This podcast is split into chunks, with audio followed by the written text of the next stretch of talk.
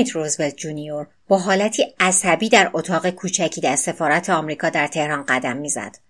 درست بعد از نیمه شب 25 مرداد 1332 خورشیدی بود که منتظر یک تماس تلفنی برای تایید دستگیری محمد مصدق نخست وزیر ایران بود. تماسی که هرگز برقرار نشد. در ساعت اولیه صبح روزولت صدای قررش تانک ها را در خیابون های بیرون شنید و جمعیتی که مقابل سفارت راهپیمایی کردند. اونا شعار پیروزی ملت سر دادن. مصدق پیروز شده بود. ساعت هفت رادیو تهران یک نطخ ویژه از نخست وزیر پخش کرد. او به مردم ایران اطلاع داد که کودتای سازماندهی شده توسط شاه ایران و عناصر به اصطلاح خارجی رو خونسا کرده. روزولت در تلاش بود تا اون چرا که اتفاق افتاده از رابط های ایرانی مختلفی که داشت جمعبندی کنه. شاه سوار هواپیما به سمت عراق بود. ایرانیان تبعیدی که در کودتا شرکت کرده بودند دستگیر شده بودند. مصدق کنترل کامل کشور را در دست داشت. روزولت چاره ای جز تهیه گزارشی برای موافقش در آمریکا نداشت. اما اون گزارشش رو به وزارت خارجه کاخ سفید نفرستاد. اون یه گزارش کوتاه و سریع به سازمان CIA فرستاد. در گزارش روزولت اومده بود که عملیات ایجکس مأموریت سرنگونی حکومت ایران شکست خورده. پاسخ CIA به همون اندازه کوتاه بود. اونجوری که داستان توسط ماموران CIA وقت نقل شده به روزولت دستور داده شد که این مأموریت رو رها کنه و فورا ایران رو ترک کنه. اونا میترسیدن که جونش در خطر باشه. اما زمانی که روزولت دستور ترک ایران رو گرفت داشت نقشه تازه می‌کشید. شاید همه چیز از دست نرفته بود. اون دستورات واشنگتن رو نادیده گرفت و معدود رابطای ایرانی که براش مونده بود رو دور خودش جمع کرد. روزولت داشت از دستورات سرپیچی می‌کرد و کودتای واقعی در ایران تازه شروع می‌شد.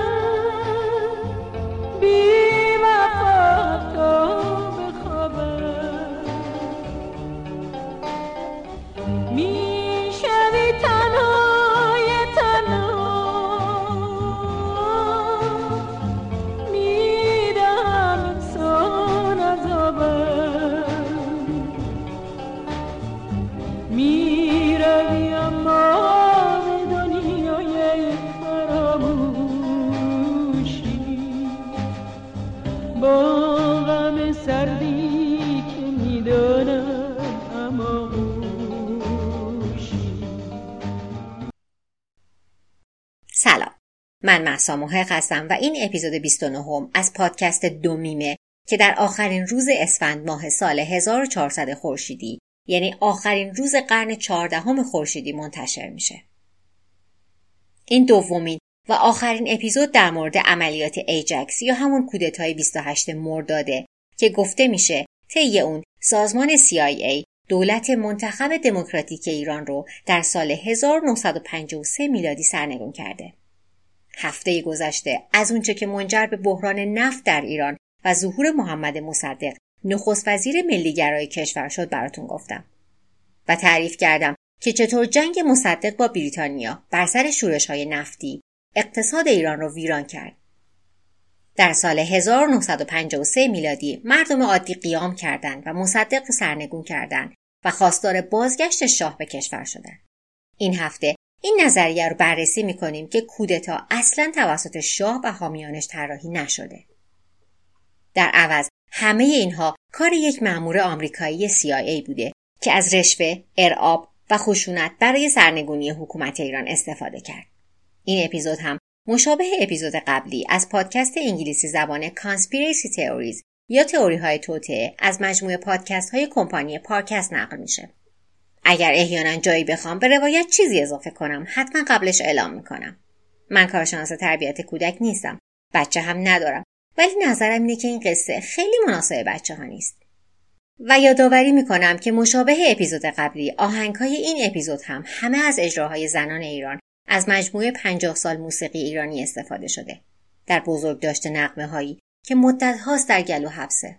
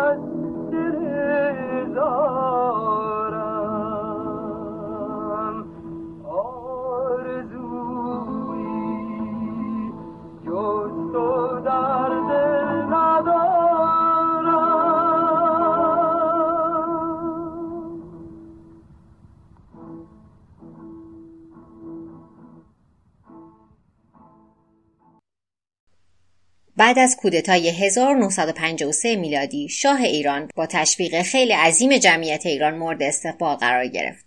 اون اعلام کرد که رژیم مصدق پایان یافت چون مصدق عشق مردم ایران را از دست داد. اما به گفته استفان کینزر روزنامهنگار آمریکایی آیا اشتباه واقعی مصدق از دست دادن لطف دولت بریتانیا نبود؟ کینزر در کتاب خودش همه مردان شاه این موضوع رو مطرح می‌کنه که ملی شدن صنعت نفت چیزی بود که دموکراسی ایران را نابود کرد.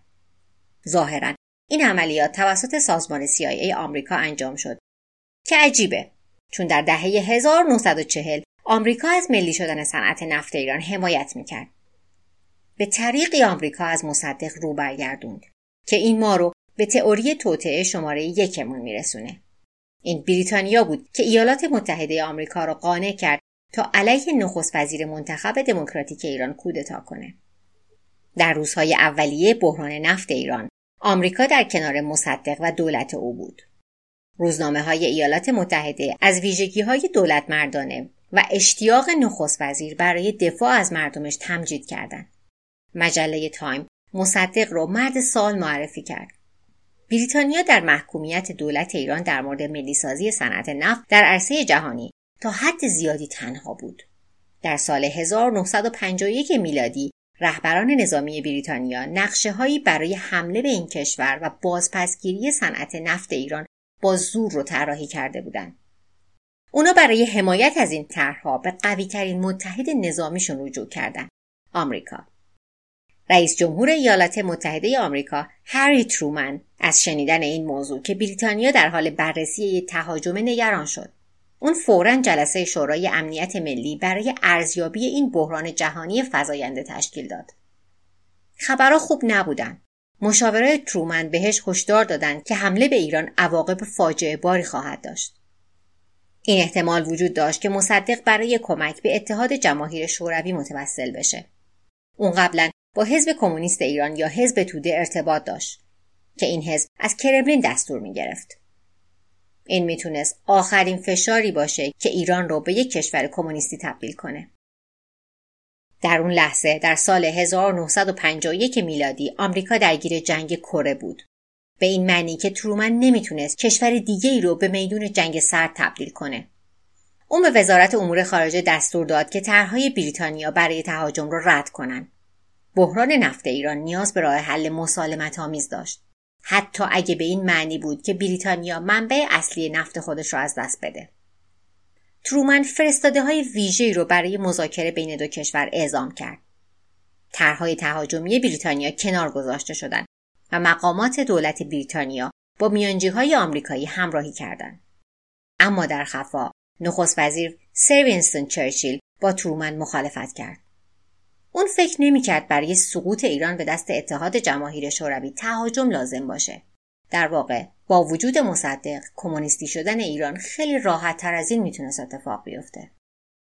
کینزر مدعیه که چرچیل در جمعهای خصوصی مصدق رو اینجوری خطاب می‌کرده. یک دیوانه سال خورده که می‌خواست کشورش رو ویرون کنه و اونو به کمونیستا تحویل بده. چرچیل متقاعد شده بود که افسران اطلاعاتی بریتانیا با نزدیک شدن به مخالفان مصدق باید اون رو با شخص دیگه جایگزین کنن. اونا به رابطهاشون گفتن که چرچیل مایل به تأمین مالی یک کودتا برای سرنگونی نخست وزیره. در صورت موفقیت توطئهگران از نظر سیاسی و مالی پاداش می گرفتن. اما در اکتبر 1952 میلادی مصدق پی به توطعه برد. در پاسخ سفارت انگلیس رو تعطیل کرد و تا پایان اون سال تمامی پرسنلش رو از ایران اخراج کرد. چرچیل دیگه حتی یک رابط هم در ایران نداشت. باز هم سازمان اطلاعات بریتانیا برای کمک به ایالات متحده رجوع کرد. اونا پرسیدن که آیا امریکا حاضر از پرسنلش برای انجام کودتا استفاده کنه و دوباره دولت ترومن از دخالت خودداری کرد. اما پس از انتخابات ریاست جمهوری همه چیز تغییر کرد. دوایت دی آیزنهاور جانشین ترومن شد که محوریت کمپین و مبارزات انتخاباتیش رو با ضدیت با کمونیست چیده بود. چرچیل امیدوار بود که دولت جدید آمریکا مسئله ایران رو در اولویت قرار بده و راه برای مداخله باز بشه. دو هفته بعد از انتخابات چرچیل یک دیپلمات رو برای ملاقات با آلن دالس به واشنگتن فرستاد. آلن دالس کسی بود که خیلی زود در دولت آیزنهاور رئیس سازمان CIA شد. نماینده انگلیس مصدق رو رهبری ضعیف معرفی کرد که قادر به مقاومت در برابر کودتای اجتناب ناپذیر کمونیست های تودهی نخواهد بود. در حالی که دالس به راحتی متقاعد شده بود قانع کردن رئیس جمهور جدید سختتر بود. آیزنهاور مثل سلف خودش ترومن تمایلی به دخالت در سیاست ایران نداشت. در ژانویه 1953 آیزنهاور با چرچیل در نیویورک ملاقات کرد و رئیس جمهور به صراحت گفت که وقتی صحبت از ایرانه فکر می‌کنه تمام کاری که بریتانیا انجام داده قلدری کردن با یک ملت ضعیفتر بوده. با این حال در ایران حتی بدون دخالت مستقیم خارجی خشونت در حال افزایش بود. در 28 فوریه 1953 میلادی گروهی از مردم به خونه نخست وزیر ایران در تهران حمله کردند.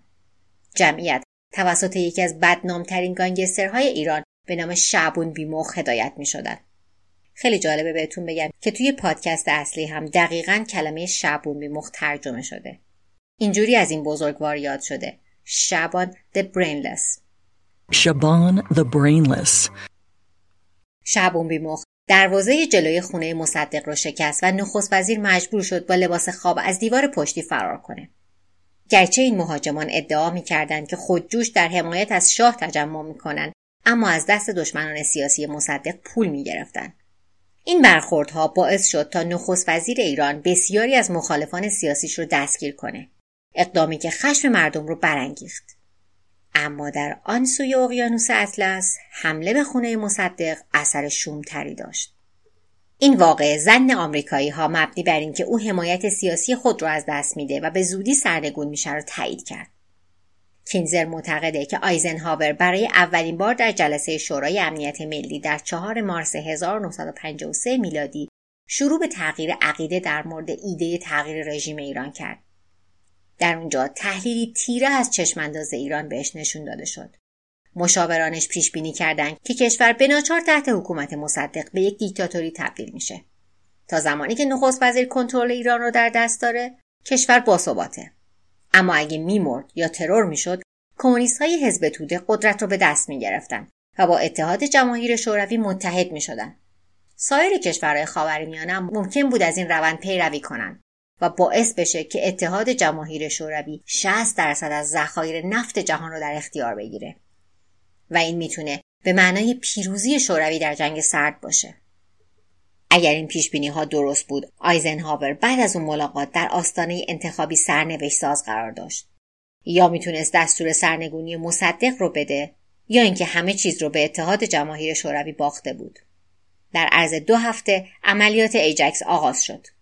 دولت او یک میلیون دلار به مقر CIA در تهران ارسال کرد. یعنی حدود 9.8 میلیون دلار امروز. این پول رو قرار بود افسر CIA در تهران برای سقوط دولت مصدق مصرف کنه. روایت کینزر درباره دسیسه سیاسی پشت کودتای 1953 ایران هیجان انگیزه. برای نزدیک به 50 سال هم CIA و هم MI6 بریتانیا اونو انکار می‌کردن. بیان اینکه این دو سازمان توی این ماجرا نقش داشتن فقط یک تئوری توطعه بود اما همه چیز در مارس سال 2000 تغییر کرد زمانی که مادلین آلبرایت وزیر امور خارجه آمریکا نقش ایالات متحده در کودتای 1953 را تصدیق کرد اون در سخنرانیش در شورای ایرانیان آمریکایی در واشنگتن دی سی گفت که ایالات متحده آمریکا در این ماجرا نقش مهمی ایفا کرده. آلبرایت در مورد جزئیات صحبتی نکرد و فقط ادعا کرد که دولت آیزنهاور معتقد بوده مداخله در اون زمان موجه بوده.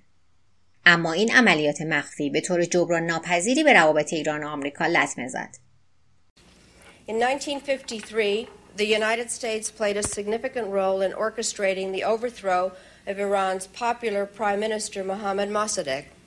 The Eisenhower administration believed its actions were justified for strategic reasons, but the coup was clearly a setback for Iran's political development, and it is easy to see now why many Iranians continue to resent this intervention by America in their internal affairs.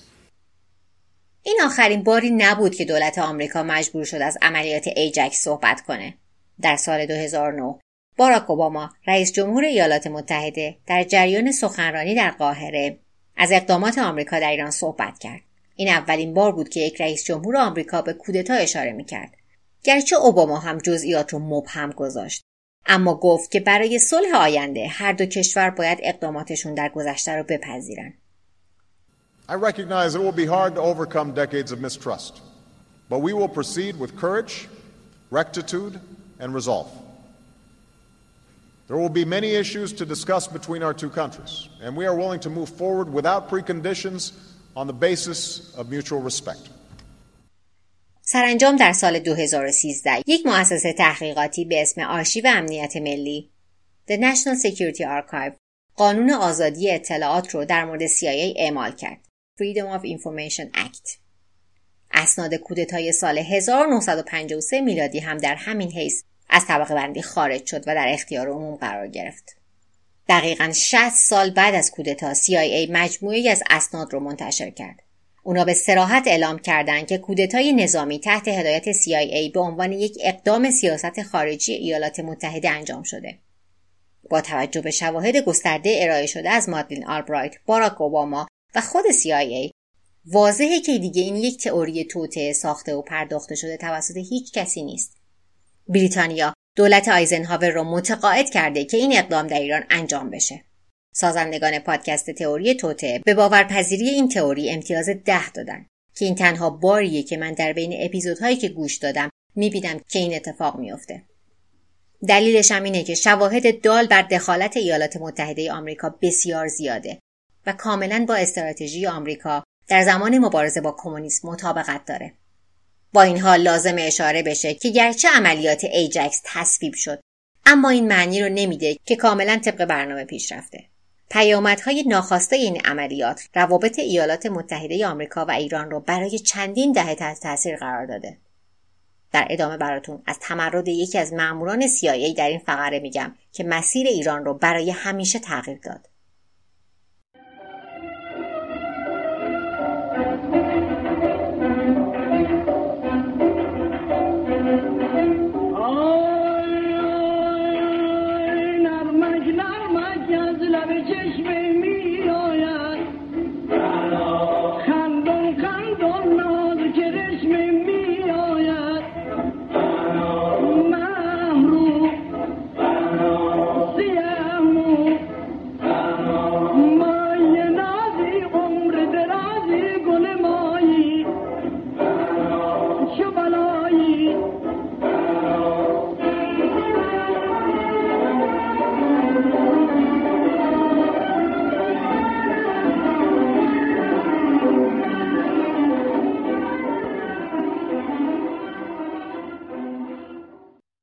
در سال 1953 میلادی دولت آیزنهاور طرحی به نام عملیات ایجکس با هدف سرنگونی دولت ایران تصویب کرد و یک میلیون دلار به مقر سازمان CIA در تهران منتقل کرد و به یک افسر خاص به نام کرمیت روزولت برای برکناری نخست وزیر و استقرار یک رژیم جدید در ایران چک سفید امضا داد.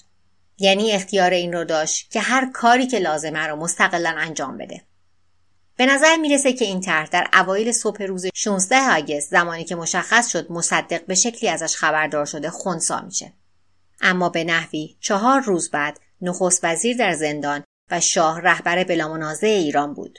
اینجاست که به تئوری توطعه شماره دو می‌رسیم. وقتی عملیات ایجکس شکست خورد، کرمیت روزولت تمرد و از دستورات CIA سرپیچی کرد. اون تخم هرج و مرج رو در ایران کاشت و به استقرار رژیم جدید شاه کمک کرد. اقداماتی که ایران رو برای همیشه تغییر داد. در سال 1953 میلادی کرمیت روزولت جونیور یک ستاره در حال ظهور در سازمان CIA بود. او نوه رئیس جمهور تئودور روزولت بود و در اشتیاق پدر بزرگش برای ماجراجویی شریک بود و تجربه قابل توجهی در خاور میانه داشت. طبیعتا اون اولین انتخاب CIA برای اجرای عملیات ایجکس بود. روزولت بلافاصله به بیروت پرواز کرد. بعدش از طریق بیابانهای سوریه و عراق به ایران رفت. اون 28 تیر وارد کشور شد. زمان ورودش زمان پرآشوبی بود. چندی قبل برخی از نمایندگان مجلس ایران در اعتراض به حکومت مصدق استعفا کرده بودند. نخست وزیر از برگزاری همه پرسی برای انحلال قوه مقننه و حکمرانی از طریق اختیارات اضطراری خبر داده بود و داشت خودش رو به یک دیکتاتور تبدیل می‌کرد. ایران یک جعبه تقسیم بود و روزولت مشتاق روشن کردن فیوز بود. اون نام جعلی جیمز لاکریج رو انتخاب کرد و یک ویلا در تهران اجاره کرد. به زودی با افراد فعلی CIA و MI6 در ایران دیدار کرد و نفرات جدیدی رو هم برای عملیات ایجکس استخدام کرد. ایجکس عملیات نسبتا ساده‌ای به نظر می‌آمد و شامل چهار جزء اصلی بود. اول اینکه روزولت باعث برانگیخته شدن خشم و خشونت در خیابانهای ایران میشه. اونو هم دست داشت به روزنامه ها و گانگسترها رشوه می‌دادند تا اقتدار مصدق رو تضعیف کنند. دوم اونا از افسران نظامی برای دستگیری مصدق و اعلام نامشروع بودن حکومتش استفاده می‌کردند. سوم اوباش که توسط CIA تطمیع می شدن خیابونا رو پر می‌کردند و ساختمان های مهم دولتی مقر پلیس و ایستگاه های رادیویی رو تصرف می‌کردند. و در نهایت یه نخست وزیر جدید ظاهر می‌شد و کنترل اوضاع آشفته را در دست می گرفت. اون شخص یک ژنرال ایرانی بود که از قبل توسط CIA و MI6 انتخاب شده بود. انگلیسی های نخست وزیر جدید رو در سال 1952 میلادی به خدمت گرفته بودند. اون از مخالفان سیاسی نخست وزیر بود و اسمش سرلشکر فضلالله زاهدی بود. اما این CIA بود که برای پیوستن به این کودتا باهاش تماس گرفت و مشخص کرد که اون داره با امریکایی ها کار می‌کنه و نه جنرال های انگلیسی. زاهدی موافقت کرد و نزدیک به 100 هزار دلار از CIA برای وفادار موندن دریافت کرد. اما بقیه برنامه بسیار پیچیده تر بود. روزولت نیاز به ایجاد یک کارزار روانی شدید علیه مصدق داشت. کنترل مطبوعات بسیار مهم بود. بنابراین CIA از رشوه و ارتباط سیاسی برای تقریبا همه روزنامه های ایران استفاده کرد. مقاله های این روزنامه ها توسط عوامل اون نوشته می شدن و به عنوان کمپین تبلیغاتی کار می کردن که مصدق رو یه هوادار کمونیست و یک متعصب نشون بده. این کار حمایت از نخست وزیر رو در طبقه کارگر و طبقه متوسط رو به بالا در ایران تضعیف کرد. بعد از اون روزولت شورش ها و تظاهرات مختلفی رو علیه هواداران مصدق با کمک دار و دسته شعبون بیمخ سازماندهی کرد. در تابستان 1953 میلادی مصدق منزوی و منفور بود. حالا تنها چیزی که CIA نیاز داشت توجیهی برای برکناری مصدق بود. نخست وزیر مجلس رو منحل کرده بود و به نظر سازمان CIA الان تنها کسی که طبق قانون اساسی ایران می‌تونست مصدق رو برکنار کنه شخص شاه ایران بود. با این حال شاه پذیرای این عملیات نبود. اون رابطای CIA رو برگردوند. شاه نه تنها بر این باور بود که عملیات ایجکس شکست می‌خوره بلکه میترسید مصدق از خودش و خانوادش انتقام بگیره. عملیات ایجکس بدون شاه نمی‌تونست پیش بره. برای همین روزولت چند تن از مشاورای شاه را متقاعد کرد یا بهشون رشوه داد که به این عملیات ملحق بشن. وقتی اونا جزی از عملیات شدن شروع کردن به فشار آوردن به شاه. شاه در نهایت قبول کرد که به این عملیات فکر کنه اما به یک شرط. اون باید در اوایل آگست شخصا با کرمیت روزولت ملاقات کنه. روزولت موافقت کرد. شاه شخصا ماشینی رو به ویلای روزولت فرستاد و مأمور CIA قصه ما به صندلی عقب رفت. اون در حین عبور خود را از پاسگاه های مختلف امنیتی تهران زیر پتو مخفی شد. هیچ کس نباید می‌دونست که پادشاه ایران با یک آمریکایی ملاقات می‌کنه. وقتی روزولت به کاخ رسید شاه به گرمی ازش استقبال کرد و وقتی وارد کاخ شدن مأمور CIA درباره طرح و برنامه عملیات ایجکس توضیح داد. اون به میزبانهای خودش اطمینان داد که این عملیات از حمایت کامل دولتهای آمریکا و انگلیس برخورداره. و برای اثبات این قضیه سر وینستون چرچیل یک کد مخفی ترتیب داده. کلمه ای که قراره شب بعد از بی بی سی پخش بشه. به جای اینکه پخش بی بی سی با عبارت الان نیمه شبه یا It is now midnight تموم بشه ایستگاه اعلام می‌کنه که اکنون دقیقا نیمه شبه. It's now exactly midnight. این تغییر جزئی برای کسی جز شاه ایران معنی نخواهد داشت. برای روزولت واضح بود که شاه همچنان مردده و ملاحظاتی داره. اون که ناامید شده بود التیماتوم داد. یا شاه موافقت می‌کنه که فورا شرکت کنه یا روزولت عملیات جدیدی رو بدون شاه شروع می‌کنه. شاه یا همراه CIA یا مخالفش. اصلا انتخابی نبود و شاه پذیرفت که هر کاری که CIA ازش می‌خواد رو انجام بده.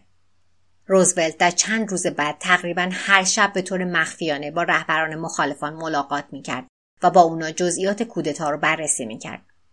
چند روز قبل از 15 آگست شاه دو فرمان سلطنتی که توسط روزولت و یاران ایرانیش نوشته شده بود امضا می‌کرد.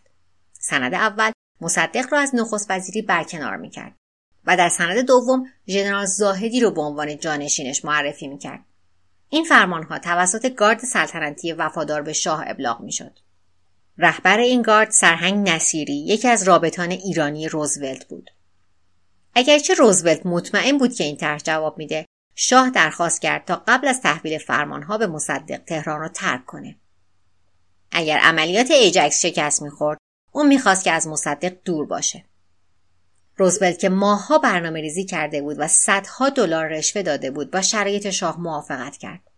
سرانجام روزولت در 24 مرداد دستور داد که کودتا طبق توافق آغاز بشه. شاه فرمانها را امضا کرده بود و سرهنگ نصیری برای دستگیری مصدق فرستاده شد. زمانی که عملیات در حال انجام بود، روزولت کاری جز سرب کردن نمی‌تونست انجام بده. اون به مرکز فرماندهی خودش در زیرزمین سفارت آمریکا رفت. همون جوری که در قسمت قبل هم اشاره کردم. یکی از مخبرین به مصدق درباره کودتا خبر داده بود. سرهنگ نصیری و افرادش دستگیر شدند و شاه فرار کرد. روزولت با درماندگی از سفارت آمریکا نظارگر این بود که نقشه هاش نقشه براب میشن. بسیاری از توطئهگرای همدستش دستگیر یا از ترس مصدق مخفی شدند. حامیان مصدق در خیابونا راهپیمایی کردند و قریب حمایت از نخست وزیر سر دادند. روزولت که معیوس شده بود به مقامات مافوق خودش در واشنگتن خبر داد و اونا را از شکست کودتا آگاه کرد. دولت آیزنهاور بلافاصله تلاش کرد تا آسیب رو به حداقل برسونه و یکی از مقامات وزارت امور خارجه یادداشتی برای آیزنهاور ارسال کرد که درش گفته بود ایالات متحده راهی جز خم شدن در برابر مصدق نداره. در پی آشفتگی بعد از این عملیات ناموفق CIA پیام کوتاهی برای روزولت فرستاد اگرچه هیچ نسخه ای از این یادداشت باقی نمونده. منابع میگن که به روزولت هشدار داده شده بود که زندگیش در خطره و فورا باید ایران رو ترک کنه. اما زمانی که سیاستمداران در واشنگتن شکست رو پذیرفتند روزولت گزینه‌هاش رو ارزیابی کرد. مصدق معتقد بود که شاه در حال فرار از کشور کودتا را هماهنگ کرده. نخست وزیر تصور کرد که خطر تمام شده. اون اصلا روحش هم خبر نداشت که CIA در ماجرا دخیل بوده یا اصلا شخصی به اسم کرمیت روزولت وجود داره.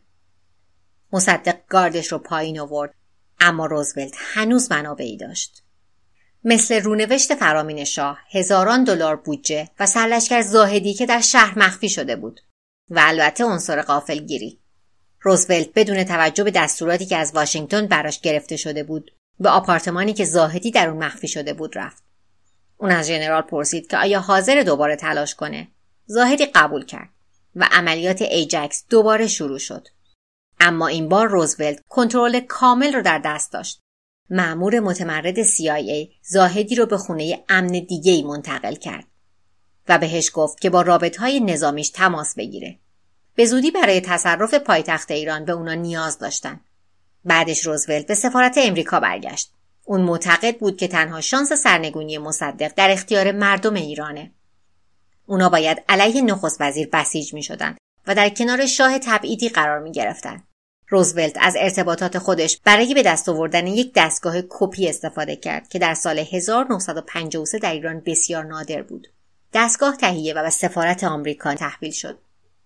بعد از کپی و تکثیر نسخه به نسخه از فرامین شاه اونا رو در روزنامه ها بین روحانیون مسلمان و مردم در خیابان ها توضیح کردند. تا صبح روز بعد فرمانها در صفحه اول همه روزنامه های مهم کشور قرار گرفته بود. افکار عمومی به ماجرای مصدق شک کردند و زمزمه های ناباوری همه جا شروع شد.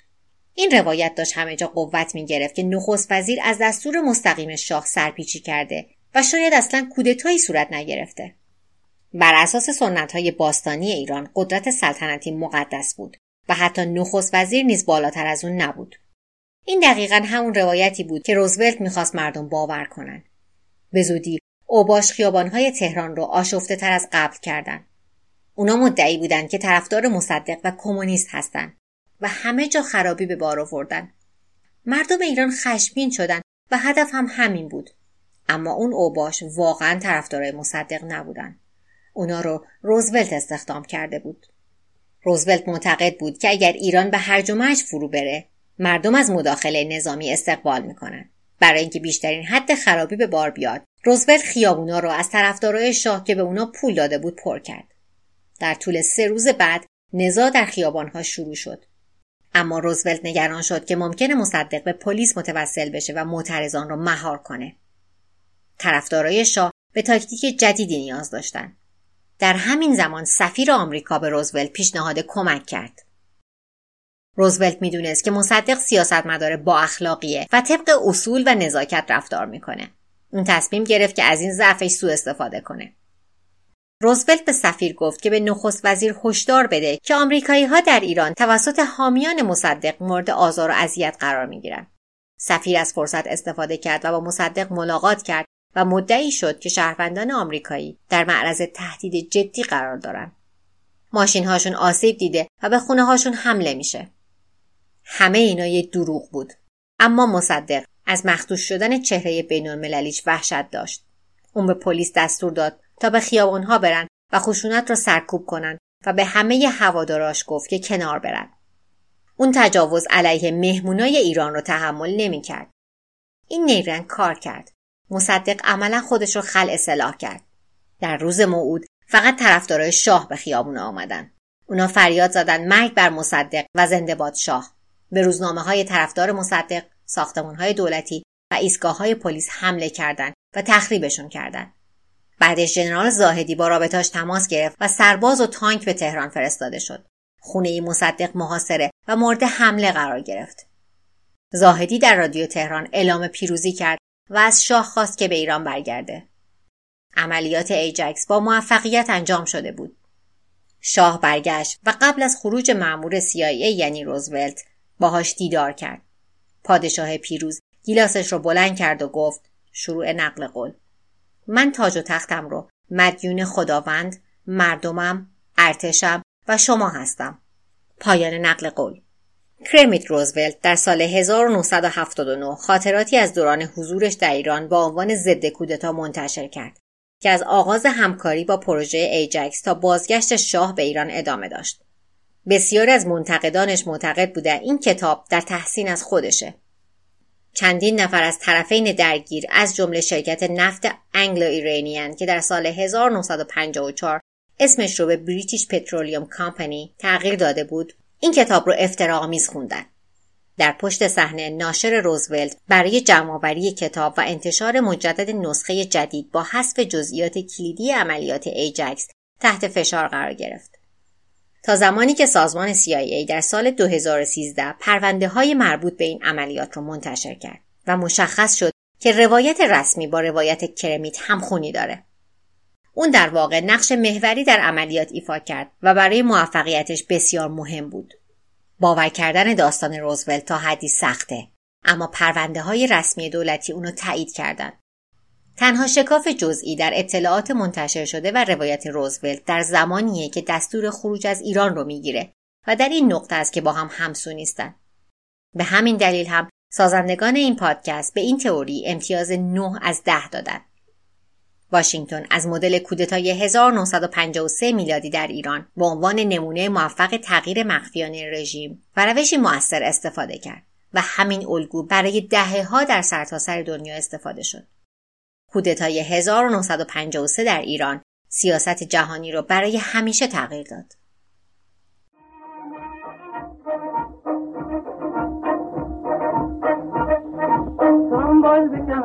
ناز آمد گل به گلستان باز آمد در بزم چهان بوی نرگس از چمن شیراز آمد مرغ زیبا آمد به سخن آمد به سخن. شور دیگر دارد دل من دارد دل من. نوش از هر کس جامی از دست دل آرامی گیرد ز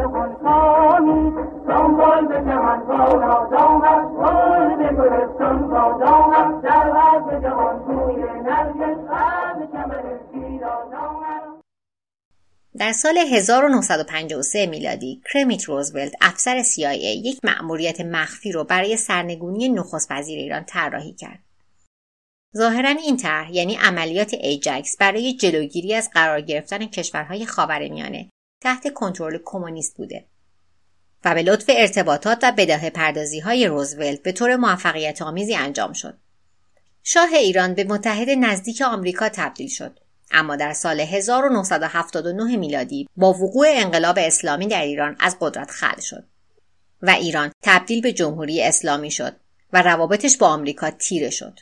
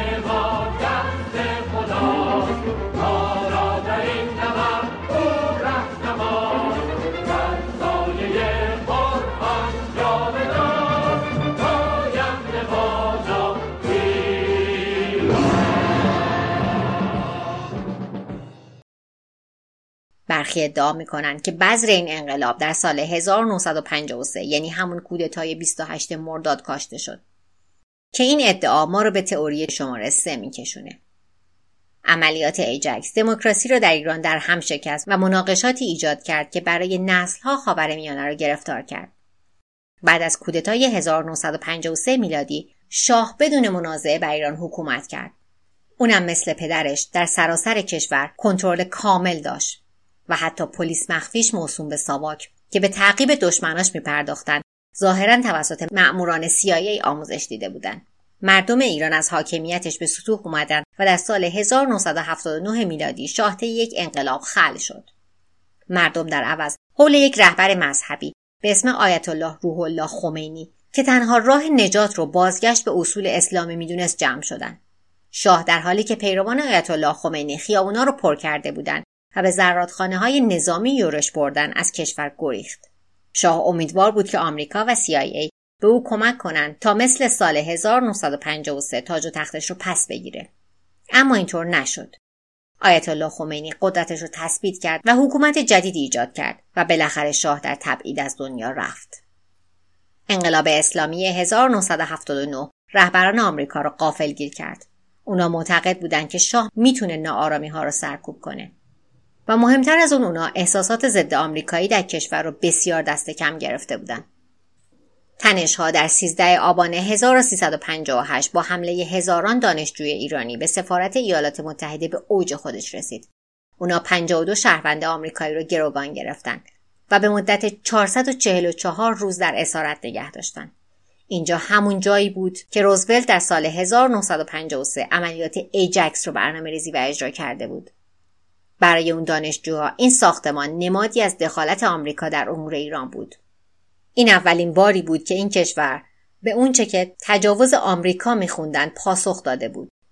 بعد از انقلاب اسلامی ایران نفوذ آمریکا و غرب را رد کرد و از نظر دیپلماتیک روابط ایران با ایالات متحده خسمان باقی موند. استیون کینزر در کتاب خودش با عنوان همه مردان شاه معتقده که CIA با سرنگونی مصدق مردم ایران رو علیه آمریکا مسموم کرد. از طرف دیگه دولت مصدق حتی بدون دخالت CIA هم ممکن بود از بین بره. دکتر ری تکیه کارشناس ایران و خاورمیانه معتقده که عملیات ایجکس تنها به این دلیل موفق شد که مردم ایران می‌خواستن نخست وزیر بره چرا که مدیریت مصدق در بحران نفت اقتصاد کشور را نابود کرده بود بسیاری از ایرانیان از تصمیم نخست وزیر برای دور نگه داشتن بریتانیایی ها از صنعت نفت به هر قیمتی حمایت نکردند. این به هر قیمتی بیش از حد کافی بود تا اون رو عمیقا منفور کنه. علاوه بر این مصدق قبل از شروع عملیات ایجکس پارلمان را منحل کرده بود و با اختیارات اضطراری بر ایران حکومت می‌کرد و به نظر می رسید که کشور دیگه دموکراسی نیست مصدق یک دیکتاتور بود در حالی که ممکن بود مصدق پارلمان را بعد از عبور از بحران برگردونه. هیچ راهی برای اطمینان از اینکه انتخابات عادلانه از سر گرفته میشه یا اینکه چجوری قرار انجام بشه وجود نداره. اقدامات مصدق مدتها قبل از اینکه کرمیت روزولت به صحنه بیاد خشم مردم ایران را برانگیخته بود و اگرچه CIA به بسیاری از ایرانیان برای تظاهرات در خیابانها پول پرداخت کرد. هزاران نفر از مردم عادی هم به اونا پیوستند عملیات ایجکس جنبشی علیه مصدق ایجاد نکرد در عوض احساساتی که از قبل وجود داشت رو تقویت کرد یکی از شواهدی که این تئوری رو تایید می‌کنه از طرف خود کرمیت روزولت میاد بعد از موفقیت در ایران CIA از اون خواست تا در سال 1954 مأموریت مشابهی رو در گواتمالا انجام بده. رهبر گواتمالا به صورت دموکراتیک انتخاب شده بود. روزولت به موافق خودش گفت که این مأموریت کارساز نیست. برخلاف ایران مردم گواتمالا مشتاق خلاص شدن از شر رئیس جمهور خودشون نیستن. بعد از اینکه روزولت از رهبری عملیات امتناع کرد CIA به هر حال مأموریتش رو انجام داد. و عواقب فاجعه باری به وجود اومد. دولت آیزنهاور ادعا کرد که این موقعیت مانع از ریشه دووندن کمونیست در گواتمالا شده. آلن دالاس رئیس CIA هم اون رو موفقیت دموکراسی دونست اما هزاران گواتمالایی در پیامدهای هرج و مرج بعد از اون کشته شدند و اقدامات CIA به طور جهانی توسط سایر کشورها محکوم شد. در نهایت هم این امکان وجود داره که اگر CIA در ایران کودتا نمی‌کرد یک قدرت جهانی دیگه ممکن بود کودتا کنه. حزب کمونیست ایران یا همون حزب توده در ایران بسیار قدرتمند بود. مصدق تونسته بود اونا رو تحت کنترل خودش نگه داره. اما حمایت شوروی می‌تونست به اونا کمک کنه که نخست وزیر رو سرنگون کنن و رژیم خودشون رو نصب کنن. اگر ایران و سایر کشورهای خاورمیانه در کنار اتحاد جماهیر شوروی قرار می گرفتن نتیجه جنگ سرد می‌تونست به کلی تغییر کنه. هیچ راهی وجود نداره که مطمئن بشیم اگر عملیات ایجکس انجام نمی‌شد ایران امروز چه شکلی بود. ممکن بود مصدق در نبرد خودش با انگلیس پیروز بشه و ثروت نفت به ایران سرازیر بشه و به یک قدرت جهانی مرفه تبدیل بشه. یا اینکه مصدق توسط مردم خودش سرنگون می‌شد یا یک کودتای تحت حمایت کمونیست ها سرنگونش می‌کرد. اینجا می‌خوام داخل پرانتز اشاره داشته باشم به داستانی که در مورد افغانستان براتون تعریف کردم. اگر یادتون باشه توی اپیزود دوم افغانستان براتون گفتم که داوود خان نخست وزیر افغانستان کودتا کرد سلطنت رو ملغا کرد و اعلام جمهوری کرد و خودش رئیس جمهور شد. او این کار رو با حمایت کمونیست انجام داد. داوود خان کمونیست نبود. بعد از اینم که به قدرت رسید سعی کرد نفوذ کمونیست ها رو کم کنه و رابطهش رو با غرب بهبود بده اما نتونست کمونیستها سرنگونش کردند و برای دهه ها افغانستان در دام کمونیست افتاد. ممکن بود برای مصدق که خودش کمونیست نبود ولی حمایت کمونیست هم داشت همین اتفاق بیفته. ممکن هم بود نیفته. چون نیست خواجه حافظ معذور دار ما را. پرانتز بسته. در هر صورت کودتا انجام می‌شد یا نمی‌شد نتیجه برای ایران و برای جهان تاریک بود. با شواهدی که در اختیار داریم به نظر می‌رسه که عملیات ایجکس به نهادهای سیاسی ایران و مردم ایران آسیب زده. سازندگان پادکست به تئوری شماره سه که اگر عملیات ایجکس نبود ایران به یک کشور کمونیستی تبدیل می‌شد امتیاز هفت از ده دادن اگر CIA دخالت نمی‌کرد اون همه مرگ و ویرانی های بعد از اون وجود نداشت از طرف دیگه پیشبینی آینده با استفاده از فرضیات غیر ممکنه و هیچ راهی وجود نداره که بدونیم دولت مصدق به کجا می رسید. می‌تونست از هر طرف پیش بره. امروز مداخله CIA در ایران یک اشتباه بزرگ تلقی میشه و منتقدان عملیات ایجکس ادعا می‌کنن که کرمیت روزولت و CIA عوامل تعیین کننده در کودتای 1935 یا همون کودتای 28 مرداد بودند. و در این وقایع از مردم ایران به عنوان مهره استفاده شده. اما واقعیت سیاه و سفید نیست. سپردن مسئولیت کامل کودتا به CIA اراده خود مردم ایران رو نادیده می‌گیره. کرمیت روزولت شاید پرده رو برداشته باشه اما صحنه خیلی قبلتر از او چیده شده بود.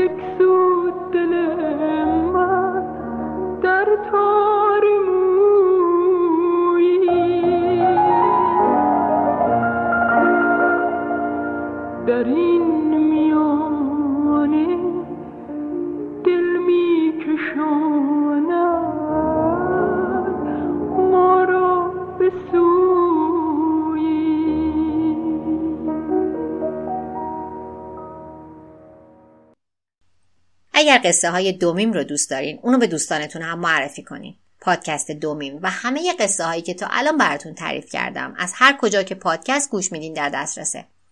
فقط یادتون نره وقت search بین کلمه دو و میم یه فاصله بزنید. صفحه های شبکه های مجازیش رو هم با search همین اسم پیدا می‌کنید. هم که دیگه می‌دونم یادتونه. راستی همون باری که کلاه چرخوندم بعد از تمام شدن معرکم پادکست دومیم یه حامی داشت. نمی‌دونم این دوست عزیز کیه ولی خیلی ازش ممنونم. اگه شما هم می‌خواید که پادکست رو حمایت کنید لینک حامی باش که می‌تونه انواع حمایت های ریالی و ارزی رو دریافت کنه و به دست پادکستر برسونه در توضیحات اپیزود موجوده. و اینکه دومیم در فروردین اپیزود جدید نداره ولی اردیبهشت و خرداد قراره توی چهار تا اپیزود براتون از رازهای واتیکان بگم. تا قصه بعدی خیلی مراقب خودتون باشید. Thank you.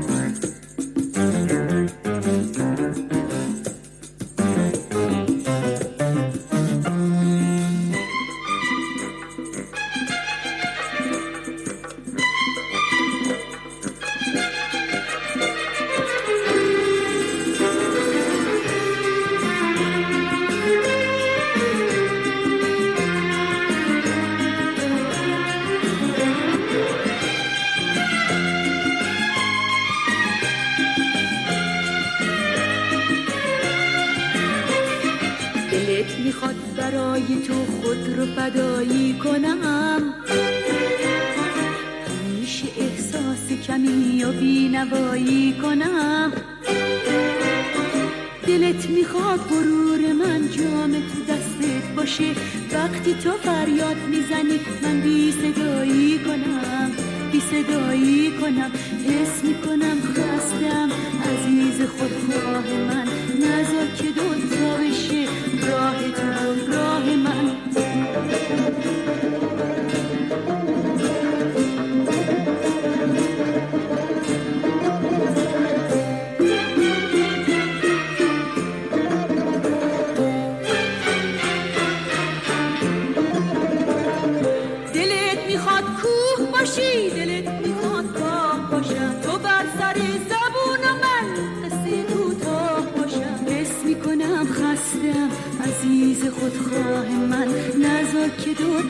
是我